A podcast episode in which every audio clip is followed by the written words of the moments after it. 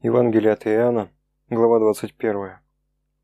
Когда же они обедали, Иисус говорит Симону Петру, «Симон Ионин, любишь ли ты меня больше, нежели они?» Петр говорит ему, «Так, Господи, ты знаешь, что я люблю тебя». Иисус говорит ему, «Паси агнцев моих». Еще говорит ему в другой раз, «Симон Ионин, любишь ли ты меня?» Петр говорит ему, «Так, Господи, Ты знаешь, что я люблю Тебя». И Иисус говорит ему, «Паси овец моих». Говорит ему в третий раз, «Симон Ионин, любишь ли ты меня?» Петр опечалился, что в третий раз спросил его, «Любишь ли меня?» И сказал ему, «Господи, ты все знаешь, ты знаешь, что я люблю тебя». И Иисус говорит ему, паси овец моих. Истина, истинно говорю тебе, когда ты был молод, то припоясывался сам и ходил, куда хотел. А когда состаришься, то прострешь руки твои, и другой припояшет тебе и поведет, куда не хочешь. Сказал же это, давая разуметь, какой смертью Петр прославит Бога. И сказав сие, говорит ему, «Иди за мною».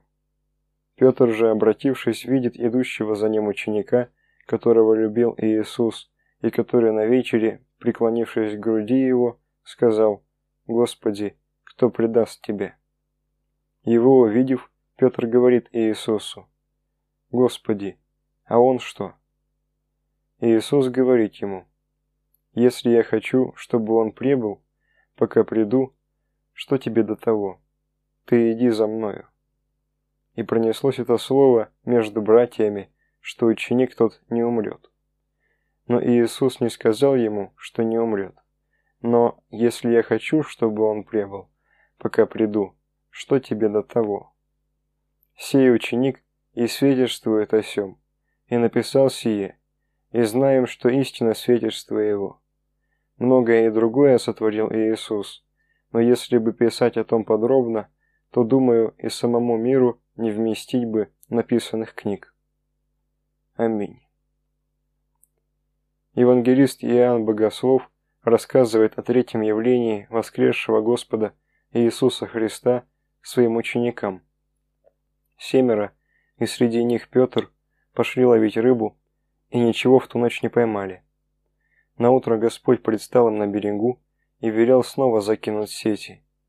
На этот раз они вытащили много рыбы а когда вышли на берег, их ждала приготовленная на костре еда. Когда они обедали, Господь трижды спросил Петра, любит ли он его. Читая это место, мы не можем не вспомнить другой эпизод из жизни Петра. Тоже был костер, только развели его враги Господни. Тоже неподалеку был Господь, только не воскресший, а судимый и мучимый. Тоже рядом был и Иоанн Богослов, который и повел Петра во двор первосвященника. И были по существу те же три вопроса, только заданные врагами Иисуса. Но сам Петр трижды отрекся, сказав, что даже и не знает человека сего. А здесь трижды сказал, что любит. И, конечно же, три вопроса, которые задал ему Господь, в самой прямой связи с теми тремя вопросами. Христос пришел на этот раз специально ради Петра, как в предыдущий раз пришел специально ради Фомы. Те три ответа лежали на Петре тяжким грузом, и Господь пришел, чтобы развязать, наконец, его больную совесть. Пришел он при немногих учениках, и хотя говорил при них, но они, скорее всего, не знали, в чем тут дело, как и окружившие Петра в саду не знали истины знал только Иоанн Богослов. И Господь спрашивает Петра именно при нем, так как и тогда он один был свидетелем отречения. Когда верят, спрашивают только один раз. А тут Господь мало того, что спрашивает трижды, но и вопросы ставит как-то странно. Сначала спрашивает о силе любви. «Симон Ионин, любишь ли ты меня больше, нежели они?» А во второй и в третий раз спрашивает «А вообще, любишь ли ты меня?» Тогда в саду первосвященника ему не верили, и с каждым повторным вопросом ему становилось все страшнее. После третьего он, наверное, подумал, что вот сейчас перестанут спрашивать и начнут бить и распинать. Так и теперь, с каждым вопросом путь для Петра все более осужается, все теснее становится ему, так что после третьего он весьма опечалился. Он, наверное, подумал, что же это такое? Третий раз спрашивает, хотя и сам знает, что я люблю его. Неужели он ни мне, ни даже себе не верит? А дальше еще теснее. Истина, истинно говорю тебе, когда ты был молод, то припоясывался сам и ходил куда хотел, а когда состаришься, то прострешь руки свои, и другой припояшет тебя и поведет куда не хочешь. Сказал же это, давая разуметь, какую смертью Петр прославит Бога. Когда тебя кто-то припоясывает, ты, чтобы не мешать, простираешь руки в стороны, как на кресте.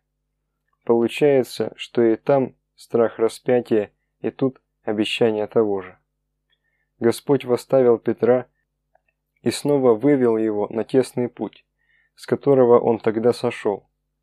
Вывел и сказал, «Паси овец моих и иди за мною».